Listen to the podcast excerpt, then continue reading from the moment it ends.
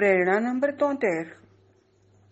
વિશ્વ પટલ ઉપર અંકિત થયેલા વિજેતાઓના ચિત્રો કાળના ગર્ભમાં ફિક્કા પડી જાય છે. જ્યારે સંતોના ચિત્રો નિત્ય નૂતન અને સદૈવ પ્રેરક હોય છે. જ્યારે રાજાઓ મહારાજાઓ રાજ્ય કરતા હોય છે ત્યારે ઘણી વખત એને વિશ્વ વિજયી બનવાની આકાંક્ષા જાગે છે. રાજામાંથી મહારાજા બનવાનું મન થાય છે. ઘણા બધા પ્રદેશોને પોતાની અંદર સમાવવાનું મન થાય છે. આવા રાજા મહારાજાઓ, વિજેતાઓ અમુક સમય સુધી લોકોને યાદ રહે છે. પણ સમય જતા વિજેતાઓના ચિત્રો કાળના ગર્ભમાં ફિક્કા પડી જાય છે. એ ખાલી ઇતિહાસના પાના પર રહી જાય છે, પણ લોકોની સ્મૃતિમાં નથી રહેતા, એના જીવનમાં નથી રહેતા. જ્યારે સંતોના ચિત્રો નિત્ય નૂતન અને સદૈવ પ્રેરક હોય છે, એ સંતોનું જીવન એવું હોય છે કે જે સુરભીનો પ્રસાર કરે છે. જે શાતા આપે છે. દિન દુખી આર્ત હોય, એ લોકોના જીવનની અંદર એની પીડાની દવા બની જાય છે. એને ઉર્ધ્વીકરણના માર્ગે દોરી જાય છે. એમના રસ્તે જતા એ પોતાના દુઃખ અને પીડાને વિસરી જાય છે. જીવનનું ઉર્ધ્વીકરણ થાય છે. આવા સંતો એના ચિત્રો નિત્ય નૂતન હોય છે. કેમ કે સહી માર્ગ પર લોકોને લઈ જાય છે. જન સમાજને લઈ જાય છે. ઘણી વખત જન સમાજનું થિંકિંગ પણ પલટી નાખે છે. જીવન પણ પલટાવી નાખે છે. અને સદૈવ પ્રેરક બનીને ઊભા રહે છે. એક પ્રેરણા બળ પૂરું પાડે છે. જીવનની અંદર અલગ જ એક બળ આપે છે. એક સુરભી આપે છે. એક તાકાત આપે છે. મુક્તિ, શાંતિ અને આનંદનો અનુભવ કરાવડાવે છે. સંતોના ચિત્રો હંમેશા પ્રેરક હોય છે, પ્રાણવાન હોય છે. ભક્તિદાતા, શાંતિદાતા અને મુક્તિદાતા હોય છે. પ્રેરણા નંબર ચુમ્મોતેર. નિસીમને દૂરથી સમજવાનો પ્રયાસ હંમેશા નિષ્ફળ જશે. નિસીમના આલિંગનમાં જ એનું યથાર્થ રહસ્યોદ્ઘાટન થાય છે. આ પ્રેરણામાં પૂજ્યભાઈ સમજાવે છે. આપણે બુદ્ધિથી, તર્કથી કે માહિતી ભેગી કરવાથી નિસીમને સમજી શકતા નથી. આ દૂરથી સમજવાનો પ્રયત્ન થયો. એ હંમેશા નિષ્ફળ જ જશે. એને ફિલોસોફીની જરૂરિયાત નથી, એને માહિતીની જરૂરિયાત નથી, એને તર્ક કે બુદ્ધિની જરૂરિયાત નથી. એને જરૂરિયાત છે. તો એક અડગ શ્રદ્ધાની, અટલ શરણની, નિર્વ્યાજ પ્રેમની એમના ચરણે એક વખત ભાવથી આવી જાઓ ને. બસ પતી ગયો.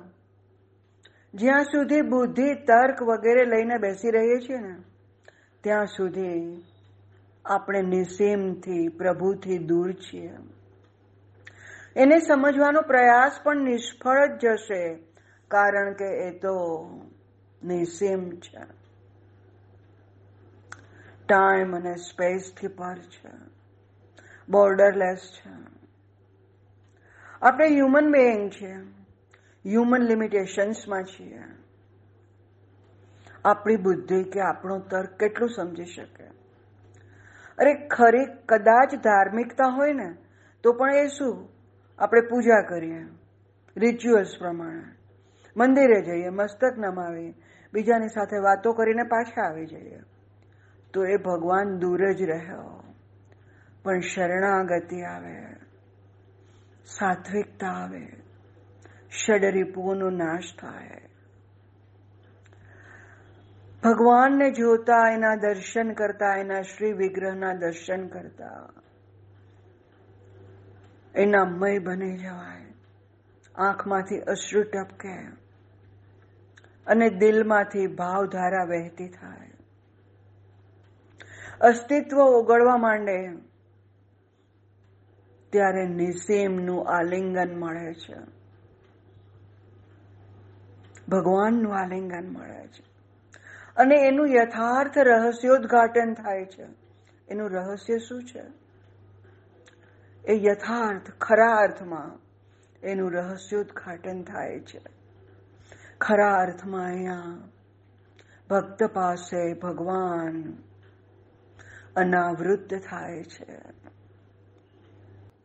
પ્રેરણા નંબર પિત્યોતેર કાચના ટુકડામાં થતો રત્નભ્રમ માનવને છેતરે છે અને દુઃખ આપે છે. તેવું જ પરિણામ સાંસારિક વિષયોમાં સુખભ્રમ ઉત્પન્ન કરે છે. દૂરથી આપણે જોઈએ કે કાચનો ટુકડો પડ્યો છે. પણ એમ લાગે કે ના ના, આ તો રત્ન છે. એટલે રત્નની અપેક્ષા જાગી. રત્ન માટે આશા ઊભી થઈ. દૂરથી જોતા હતા. અરે વાહ, રત્ન મળી ગયો. પાસે જાઓ, તો એ કાચનો ટુકડો છે.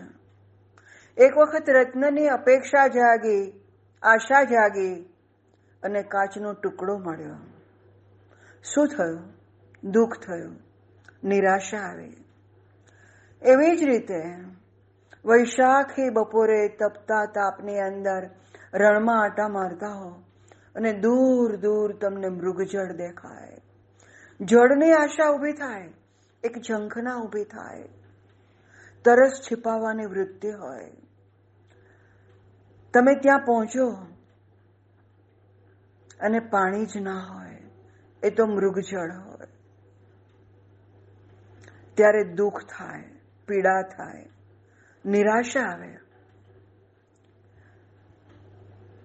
તેવું જ પરિણામ સાંસારિક વિષયોમાં સુખ ભ્રમ ઉત્પન્ન કરે છે. આપણે સાંસારિક વિષયોની અંદર પદ, પ્રતિષ્ઠા, ધન, માન, વ્યક્તિ આ બધાની અંદર સુખ ગોતવાનો પ્રયત્ન કરીએ છીએ. દૂરથી દેખાય છે કે હા, આમાં સુખ છે, સારું છે. પણ જેટલા નજીક જઈએ છીએ ત્યારે એની નિરર્થકતા સ્પર્શી જાય છે. અને આ ખોટા આની પાછળ પડ્યા હતા, દોટ ખોટી હતી, આશાઓ ખોટી હતી, ઝંખનાઓ ખોટી હતી. એવી ખબર પડે છે ને? ત્યારે સાંસારિક વિષયોમાં જે સુખ ભ્રમ ઉત્પન્ન થયો હતો ને, એ નાશ પામે છે. પદમાં આપણને મળશે કે ચાલો સુખ મળી ગયું. ધન મળશે કે ચાલો સુખ મળી ગયું. પ્રતિષ્ઠા મળશે તો ચાલો કે સુખ મળી ગયું. પણ એ તો સુખનો ભ્રમ છે. ટાઈમ બેઇંગ છે, શાશ્વત નથી. રિલેટિવ્સ તમને પ્રેમ કરે છે, એવું લાગે છે. પણ પ્રેમ નથી એ જરૂરિયાત છે. આ જે સુખનો ભ્રમ ઉત્પન્ન થાય છે ને, એ જ્યારે ખબર પડે કે આ ખોટું છે, ત્યારે અંદરથી ખૂબ લાગી આવે છે. દુઃખ થઈ જાય છે, હતાશા આવી જાય છે. અરે હું આમાં સુખ શોધતો હતો? આ તો ક્ષણિક હતું અને સુખની ખાલી છાયાની છાયાની છાયા હતી. તો સુખ ક્યાં છે? પ્રભુ ચરણોમાં, પ્રભુ શરણમાં. શાશ્વત સુખ, શાશ્વત શાંતિ, શાશ્વત આનંદ. પ્રેરણા નંબર છોતેર. મૃત્યુનું ચિંતન વિવેક જાગૃત કરે છે. નશ્વરમાંથી આસક્તિ છોડાવે છે. અને શાશ્વતીના દ્વાર ખટખટાવા પ્રેરે છે. દરેક વ્યક્તિને મૃત્યુનો ભય છે. જાણે છે, સમજે છે, છતાં પણ એક ભયને કારણે દૂર રહે છે. પરંતુ થોડી વાર માટે જ્યારે આવું કાંઈ જુએ છે, ત્યારે વૈરાગ્ય આવી છે. પરંતુ આનું જો ચિંતન કરવામાં આવે અથવા તો અવારનવાર જાગૃત રહેવામાં આવે, તો આ ચિંતન એક વિવેક જાગૃત કરે છે. એનાથી એક વિવેક આવે છે. શું કરવું, શું ના કરવું? કયા રસ્તે જવું, કયા રસ્તે ન જવું? આ નશ્વરમાંથી આસક્તિ છોડાવે છે. જાગતિક જીવન, જાગતિક વિષયો બધા નશ્વર છે. નાશ પામે છે. ટાઈમ બેઇંગ છે. સુખ તો આપતા નથી. સુખના ગર્ભમાં દુઃખ છુપાયેલું છે. દુઃખના સમયે સુખ શોધતા ફરીએ છીએ.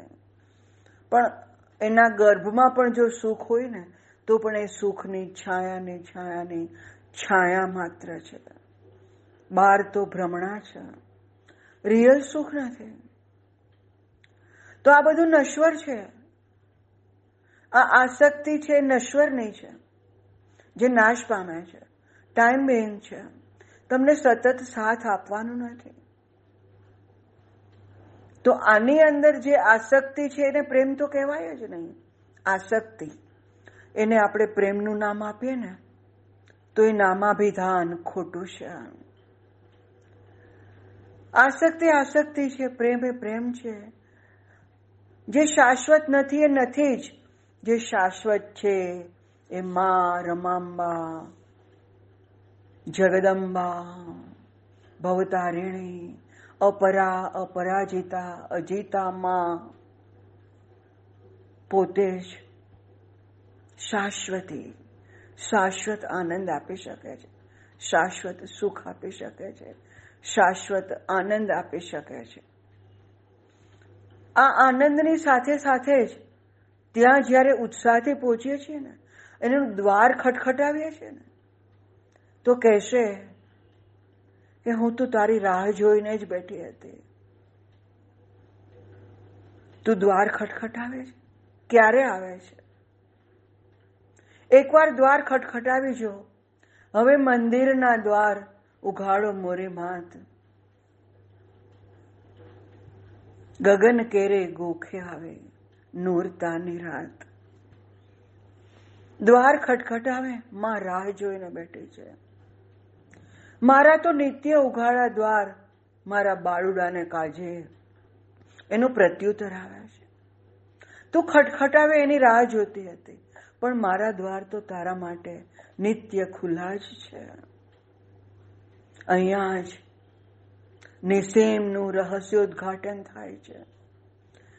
માં શાશ્વતી શાશ્વત જગત તરફ લઈ જાય છે. મુક્ત શાંતિ, પ્રશાંતિ, મુક્ત આનંદ, મુક્ત ઉડયન એ માના દ્વારે જ. પ્રેરણા નંબર સિત્તોતેર. પરમ ધ્યેયની વિસ્મૃતિ આત્મઘાત છે. પૂજ્યભાઈ આ એક જ સેન્ટેન્સની અંદર સારા એ જીવનનું નવનીત આપે છે. માનવ જન્મ બહુમૂલ્ય છે, દુર્લભ છે, એવું તો પૂજ્યભાઈએ રિપીટેડલી કહ્યું છે. જે જળચર, સરીસૃપ, નભચર, વનસ્પતિ સૃષ્ટિ, એ બધાને વિવેક બુદ્ધિ નથી આપી તો એની પાસે અપેક્ષા પણ નથી માનવને વિવેક બુદ્ધિ આપી છે કે એમણે પોતાનું ગંતવ્ય નક્કી કરવાનું છે અને આગળ વધવાનું છે. આ વિવેક બુદ્ધિ વાપરીને જો એ આધ્યાત્મિક રસ્તે ઉર્ધ્વગમન કરવા તૈયાર થાય, તો માનવ જીવન સાર્થક થાય. જો આ ન કરે, આ પરમ ધ્યેય એ કલ્પના જ ના આવે, વિચાર જ ના આવે, એ અમલમાં જ ના આવે. તો પરમ ધ્યેયની વિસ્મૃતિ થાય. એ વિસ્મૃતિ એ જ આત્મઘાત છે. આત્મહત્યા છે. માનવને ઉત્થાન કરવા માટે, ઉર્ધ્વીકરણ કરવા માટે ભગવાને તક આપી છે. જે માનવ જીવનમાં જ શક્ય છે તો માનવ જીવન બહુમૂલું થયું. મહામૂલ્યવાન થયું. એમાં સરળ રસ્તો પૂજ્ય ભાવે બતાવ્યો છે ભક્તિ. દરેકે દરેક વ્યક્તિ, પછી નાની હોય કે મોટી હોય, ગરીબ હોય કે તવંગર હોય, પદ પ્રતિષ્ઠા હોય કે ઝૂંપડામાં રહેતી હોય, ધનવાન હોય કે કંગાળ હોય એજેડ હોય કે બાળક હોય બેડ રીડન હોય તો પણ કોઈ પણ સંજોગોમાં એ ભક્તિ કરી શકે છે. Repeat the name of mother divine માનું નામ સ્મરણ રિપીટેડલી કર્યા કરો. તમારું ઉર્ધ્વીકરણ થશે. તમારા ષડ રીપુઓ ધીરે ધીરે જે ચેતનાને મ્લાન બનાવી હતી એ નામ સ્મરણના પવિત્ર પ્રવાહથી ધીરે ધીરે ધોવાતા તમારી ચેતના સ્ફટિક્ષમ બનશે. તમારું પરમ ધ્યેય પરમાત્મા જ હોઈ શકે. તમારું પરમ ગંતવ્ય પરમાત્માનો રાહ જ હોઈ શકે. ગૌરીશંકર સર કરવાનું છે. ગૌરીશંકરમાં શું છે? પૂજ્યભાઈ એવું કહે છે. ત્યાં પથ્થર જ છે. પણ એક તમન્ના છે, એક ઝંખના છે, એક ધગશ છે પહોંચવાની. તે પહોંચાડીને રહેશે. તો આપણામાં આ ઝંખના, આ તમન્ના, આ ધગશ જાગૃત થાય. રમાનાથ ભગવાનમાં રમાંબાને પ્રાપ્ત કરવાની. તો આપણું માનવ જીવન સાર્થક થયું. આપણું ધ્યેય સફળ થયું. પરંતુ પરમ ધ્યેયને વિસ્મૃતિ, તો કે આત્મઘાત છે. માનવ જીવન નિરર્થક ગયું. અને સમય જતા જતા, જ્યારે સમય જ બચે નહીં, ત્યારે ખૂબ પસ્તાવો થાય, તો પણ કંઈ કરી શકશો નહીં. માટે અત્યારથી જ, આ ઘડીથી જ નામ સ્મરણ ચાલુ કરો. એવું પૂજ્ય ભાઈએ આપણને વારંવાર કહ્યું છે. પ્રેરણા નંબર ઇઠ્ઠોતેર સગુણ નિર્ગુણ સાકાર નિરાકાર એક જ પરમ તત્વના પાસા છે સાધકની ઝંખના પ્રમાણે પ્રતીતિ થાય છે પરમ તત્વને પ્રાપ્ત કરવું છે કયા રસ્તે જવું છે સગુણ કે નિર્ગુણ એ વ્યક્તિ પોતે નક્કી કરે છે કારણ? એની જે ઝંખના છે. એને જે મેળવવાની લાલસા છે. એ વ્યક્તિનું થિંકિંગ કેવું છે? એના પર આધાર રાખે છે. ભગવાન બુદ્ધ નિરાકાર તરફ ગયા. નિર્ગુણ તરફ ગયા. શંકરાચાર્ય નિરાકારની વાતો કરીને ગજબનું તત્વજ્ઞાન પીરસ્યું.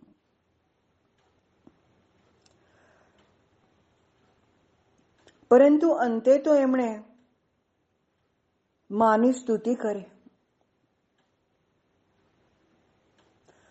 સાકારમાં આવ્યા પણ ખરા.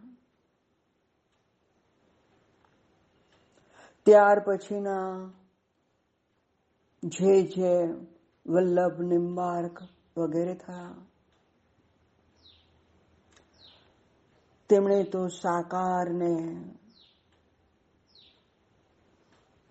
એટલું જીવંત કર્યું કે બધા એમની સાથે નાચતા ગાતા થઈ ગયા. આપણા વેદમાં પણ સાકારની સ્તુતિ છે.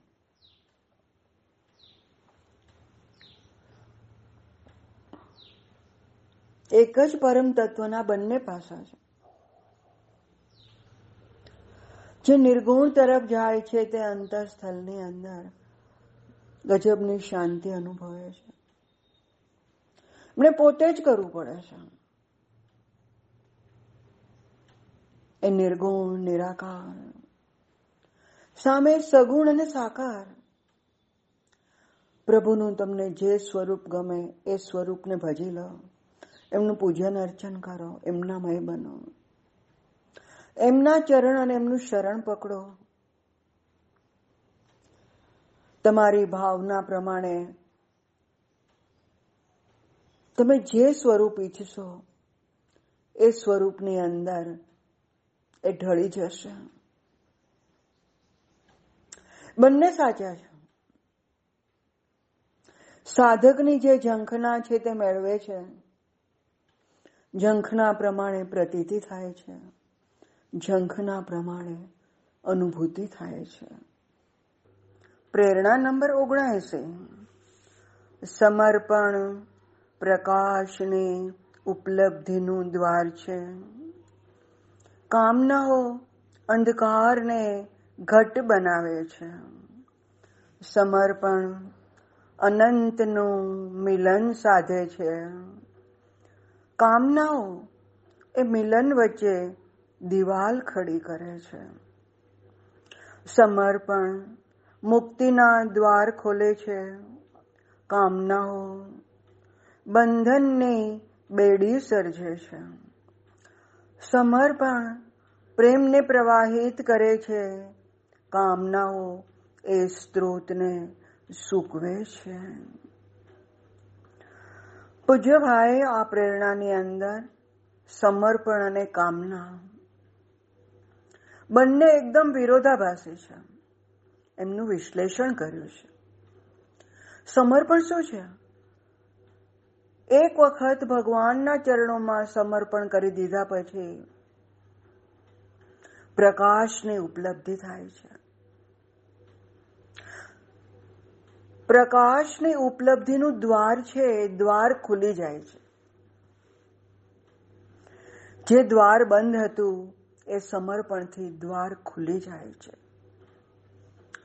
અને પ્રકાશ પથરાય છે જીવનમાં. કામનાઓ અંધકારને ઘટ બનાવે છે. જ્યારે આપણે આપણી પોતાની કામનાઓ લઈને બેસીએ, ઈચ્છાઓ, આશાઓ, અપેક્ષાઓ આ બધું આપણને અંધકારની ઊંડી ગરતામાં ખસેડી જાય છે. જેમ જેમ કામનાઓ વધે છે, એમ એમ અંધકાર વધુ ઘટ બને છે. સમર્પણ અનંતનું મિલન સાધે છે. તમે એક વખત સમર્પણ કરી દો ને, પ્રભુના ચરણે અને શરણે. ભગવાનની ઈચ્છાની અંદર પોતાની ઈચ્છા મેળવી દો ને. બસ. ભગવાન તમારો બધો વ્યવહાર પોતાના હાથમાં લઈ લે છે. સમર્પણ અનંતનું મિલન સાધે છે. અહીંયા અસ્તિત્વ ઓગળે છે. અનંત સાથે સાયુજ્ય ભક્તિ શરૂ થાય છે. અનંતનું મિલન છે. તો એ અનંત જ હોય. એના માટે શબ્દો ના હોય, ભાષા ના હોય, વાણી ના હોય, બધું અધૂરું પડે છે. કામના હોય, મિલન વચ્ચે દિવાલ ખડી કરે છે. આપણી કામનાઓ, આપણી ઈચ્છાઓ, આ મિલન વચ્ચે એક વ્યવધાન ઊભું કરે છે, વાદળ લહેરાવે છે. દિવાલ ખડી કરે છે. પણ સમર્પણ અનંતનું મિલન ચોક્કસ સાધી આપે છે. સમર્પણ મુક્તિના દ્વાર ખોલે છે. સમર્પણથી મુક્તિના દ્વાર ખુલી જાય છે. મુક્ત આકાશ, મુક્ત ઉડયન મુક્ત આનંદ, મુક્ત ભક્તિ, મુક્ત પ્રાપ્તિ. કામનાઓ બંધનની બેડી સર્જે છે. આપણી કામનાઓ બંધનગ્રસ્ત કરે છે. પગમાં બેડી નાખે છે. ઉર્ધ્વીકરણની યાત્રા અહીંયાથી શરૂ થતી નથી, બંધ થાય છે. કારણ કે કામનાઓની બેડી પડે છે. પરંતુ જો સમર્પણ કરો ને, તો પ્રેમનો પ્રવાહ પ્રવાહિત કરે છે. સમર્પણથી પ્રેમ કરુણા શાંતિ આનંદ સહકાર સમર્પણ આ બધું સમર્પણની સાથે જ પ્રેમ પ્રવાહિત થાય છે ને આ બધું એકી સાથે વહે છે. આ બધું વહે છે ને, ત્યારે માનવ આનંદ મગ્ન બની જાય છે.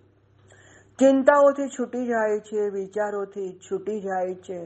જે તર્ક સમાધાન નહોતા આપતા, એ તર્ક પણ છૂટી જાય છે. બુદ્ધિ અહીંયા કામ કરતી જ નથી, કારણ કે જરૂરિયાત પણ નથી. વિચારો અહીંયા તદ્દન બંધ થઈ જાય છે. પરમ શાંતિનો અનુભવ થાય છે, કારણ કે સમર્પણ.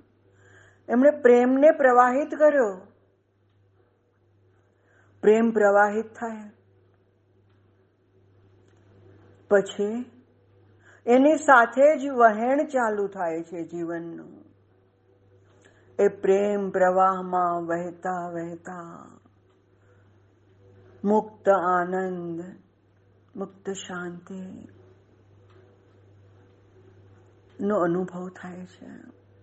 કામનાઓ એ સ્ત્રોતને સૂકવે છે. જ્યારે આપણે વ્યક્તિગત કામનાઓ ઊભી કરીએ છીએ, ઈચ્છાઓ ઊભી કરીએ છીએ, ત્યારે આ પ્રવાહ સુકાઈ જાય છે. એક જ વસ્તુ આમાંથી શીખવાની છે. કામનાઓથી મુક્ત થવાનું છે. સમર્પણ સાધીને માનવ જીવન સફળ કરવાનું છે. બસ આ સમર્પણ રમાનાથ ભગવાન મારા મામબાના ચરણોમાં રહે. અને એ જ આપણે સાથે રહીને આપણી નૈયાને સામે પાર લઈ જાય. પ્રેમની અસ્ખલિત ધારાની અંદર આપણને વહેતા મૂકી દે. પ્રેરણા નંબર એસી. સાનુકૂળ સંયોગોની રાહ જોઈ, સાધનમાં શૈથિલ્ય કરવું એ ગંભીર ભૂલ છે. વર્તમાનની દરેક ક્ષણનો સર્વોત્તમ ઉપયોગ ભાવિની ઉજ્જવળ ક્ષણો માટે દ્વાર ખુલ્લા કરે છે. સાનુકૂળ સંયોગો આવે. અનુકૂળ સંજોગો આવે. એવી આપણે પ્રતીક્ષા કરીએ છીએ. ભગવાનનું નામ લઈશું. જરા સંજોગો અનુકૂળ આવે ને પછી. આટલું કામ પરવારી લઉં પછી. આટલા પ્રશ્નો પૂરા થાય પછી. આ જવાબદારી પૂરી થાય પછી. આમ આપણે સંજોગોની, સહયોગોને પ્રતીક્ષા કર્યા કરીએ છીએ. સમય હાથમાંથી રેતીની જેમ સરતો જાય છે. ઈચ્છાઓ, જવાબદારીઓ ક્યારેય પૂરી થતી નથી. એક ચઢાણ ચડો એક ટૂંક ઉપર પહોંચ્યો એમ થાય કે હાશ પહોંચ્યા. ત્યાં પાછળ બીજી બેથી ત્રણ ટૂંક દેખાય છે. એનાથી આગળ વધો તો એની પાછળ પાછા બીજા ચઢાણો આવીને ઊભા જ હોય છે. જાગતિક જીવન આવું જ છે. આટલું પૂરું કરું એટલે થયું. ના, બીજા ત્રણ પ્રશ્નો આવી જ ગયા હોય. આમને આમ, દુર્લભ માનવ જીવનનો દુર્લભ સમય સરી જાય છે. તો પૂજ્યભાઈ અહીંયા આપણને અલર્ટ કરે છે. સાનુકૂળ સંજોગોની રાહ નહીં જોશો. એને કારણે તમારી સાધનામાં શિથિલતા નહીં આવવા દેશો. કારણ કે સંયોગોની રાહ જોતા જોતા સમય સરી જાય છે અને સાધનમાં શિથિલતા એ માનવ જીવનની ગંભીર ભૂલ બની જાય છે. વર્તમાનની દરેક ક્ષણનો સર્વોત્તમ ઉપયોગ ક્યારે થાય? માનવ જીવન મહામૂલું છે. ભગવાનની મહામૂલ્ય ગિફ્ટ છે કે માનવ જીવન મળ્યું. એ જીવનને સાર્થક કેમ કરવું તો કે નાના નાના ધ્યેય નહીં, જાગતિક ધ્યેય નહીં, સર્વોત્કૃષ્ટ અને સર્વોચ્ચ ધ્યેય એ એક જ હોઈ શકે, પરમાત્માની પ્રાપ્તિ, પરમ સત્તાની પ્રાપ્તિ, એમની સાથે સાયુજ્ય, એમની સાથે સામીપ્ય, એમની સાથે સંવાદ એમનો સાક્ષાત્કાર. આ માનવ જીવનમાં જ ઓનલી શક્ય છે. અને જો એ આપણે ન કરીએ, તો એ ગંભીર ભૂલ છે. એ શક્ય છે તો ભગવાને એટલી બુદ્ધિ પણ માનવને આપી છે કે એણે આ રસ્તો પસંદ કરવો.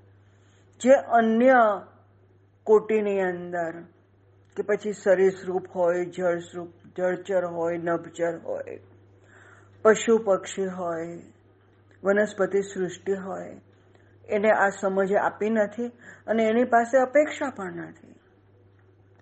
આ સમજ ખાલી માનવ પાસે જ છે. તો એની પાસે અપેક્ષા પણ છે કે સાચો રાહ પસંદ કરે. દરેક ક્ષણનો સર્વોત્તમ ઉપયોગ. ઓનલી ઇઝીએસ્ટ રસ્તો. Repeat the name of mother divine માનું સતત સ્મરણ કરો. જેટલો પણ સમય મળે, જ્યારે પણ યાદ આવે, જે પણ સંજોગોમાં યાદ આવે, જ્યારે પણ થઈ શકે ત્યારે કોઈ પણ સંજોગોની અંદર સહેલામાં સહેલો રસ્તો, નામ સ્મરણ. બસ આ ચાલુ કરી દો. વર્તમાનની દરેકે દરેક ક્ષણનો આ સર્વોત્તમ ઉપયોગ છે અને આ સર્વોત્તમ ઉપયોગ જ ભાવિની ઉજ્જવળ ક્ષણો માટે દ્વાર ખુલ્લા કરે છે. તમારું જીવન ધન્ય બની જાય છે. માનવ જન્મ સાર્થક બની જાય છે. અને લાગે કે ના, માનવ જન્મ મળ્યો. એનો મેં સદુપયોગ કર્યો. માનવને પણ એવું થાય અને ભગવાનને પણ એવું લાગે કે મેં આને માનવ જન્મ આપ્યો. તે ખરેખર સાચું કામ થયું. પ્રેરણા નંબર એકાસી. મન અને ઇન્દ્રિયોના અવાજને બંધ કરો અને અંતરના ઊંડાણમાંથી આવતી સ્વર લહેરીઓને ગ્રહણશીલ બની સાંભળો. તમારી વિક્ષિપ્ત ચેતનામાં એથી સમસ્વરતા આવશે. પૂજ્યભાઈ આપણું જાગતિક જીવન, આપણી વ્યથાઓ અને આપણી ગાથાઓથી સારી રીતે પરિચિત છે. પૂજ્ય ભાઈ અંતર્યામી છે, બધું જ જાણે છે. કે આ માણસ જીવનના ઉતાર ચઢાવથી અપ એન્ડ ડાઉન્સથી અંધકાર પ્રકાશથી, સફળતા, નિષ્ફળતાથી, આશા, નિરાશાથી થાક્યો છે. એના મનમાં તુમુલ યુદ્ધ છે. ઇન્દ્રિયોની ડિમાન્ડ અલગ છે.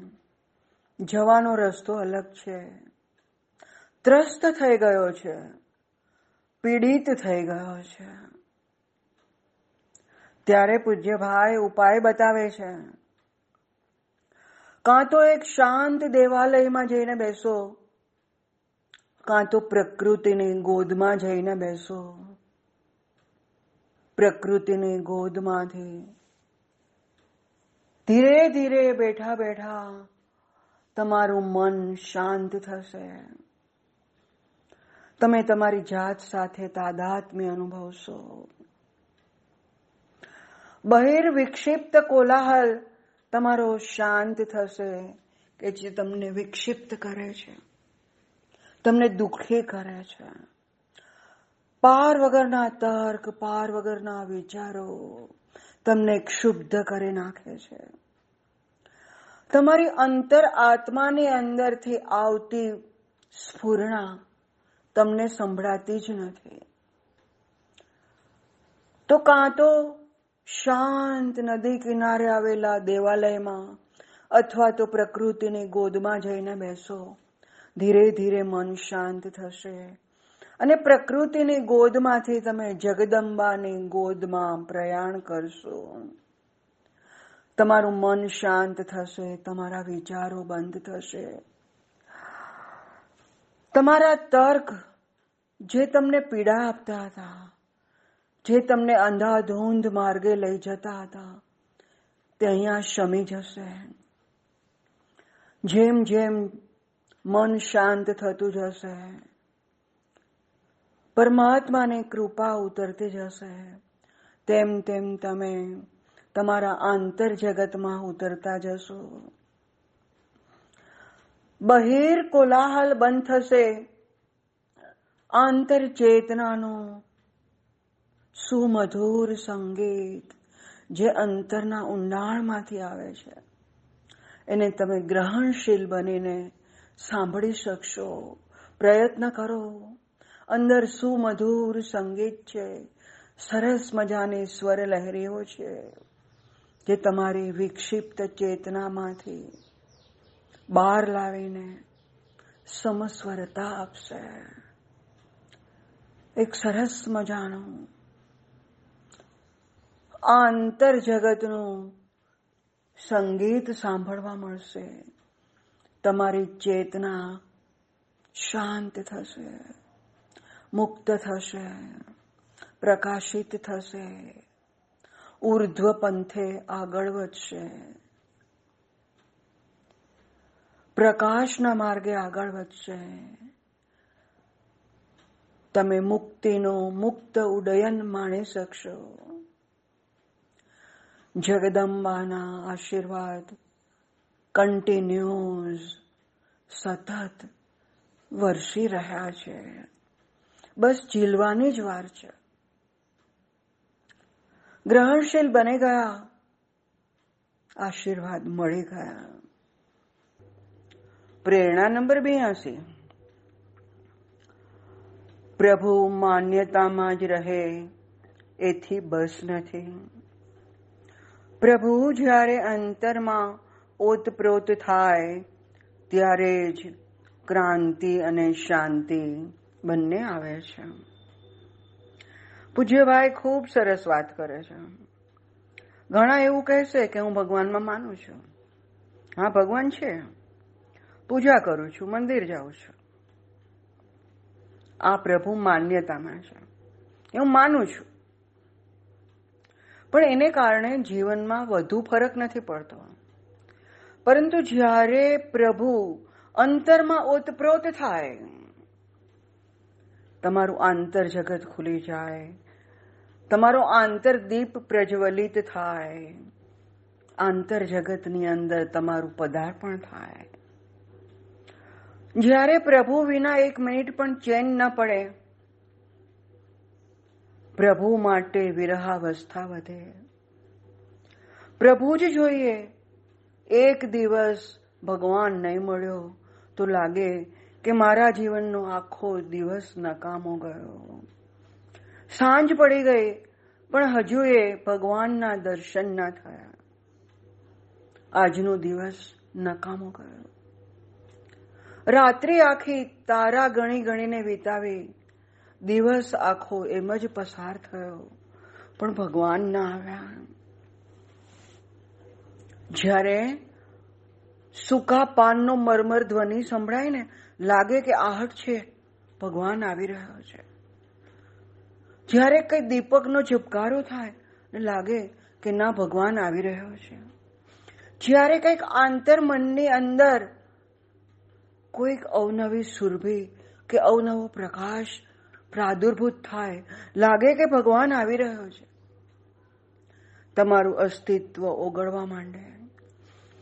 તમે ભગવાનની સાથે સાયુજ્ય અનુભવી શકો, એમનું દર્શન અનુભવી શકો, એમનો સાક્ષાત્કાર કરી શકો, એમની સાથે સંવાદ કરી શકો, એમનું સ્વરૂપ દર્શન કરી શકો.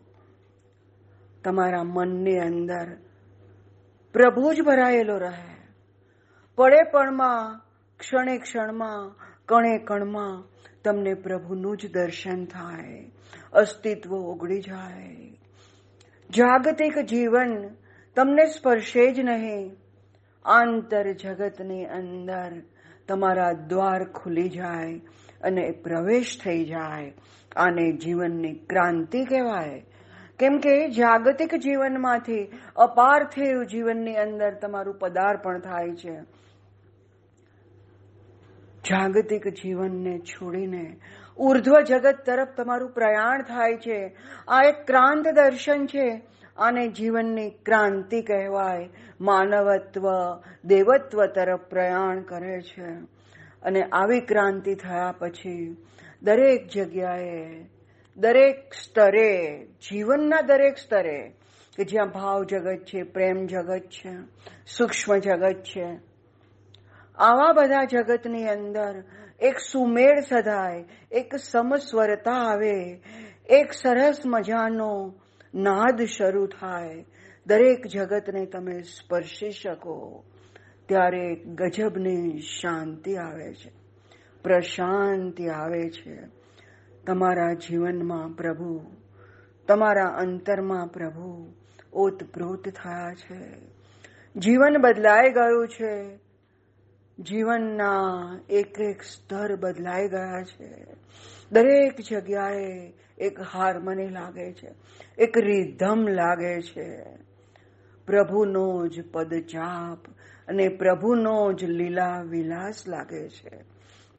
પ્રેરણા નંબર ત્રિયાસી.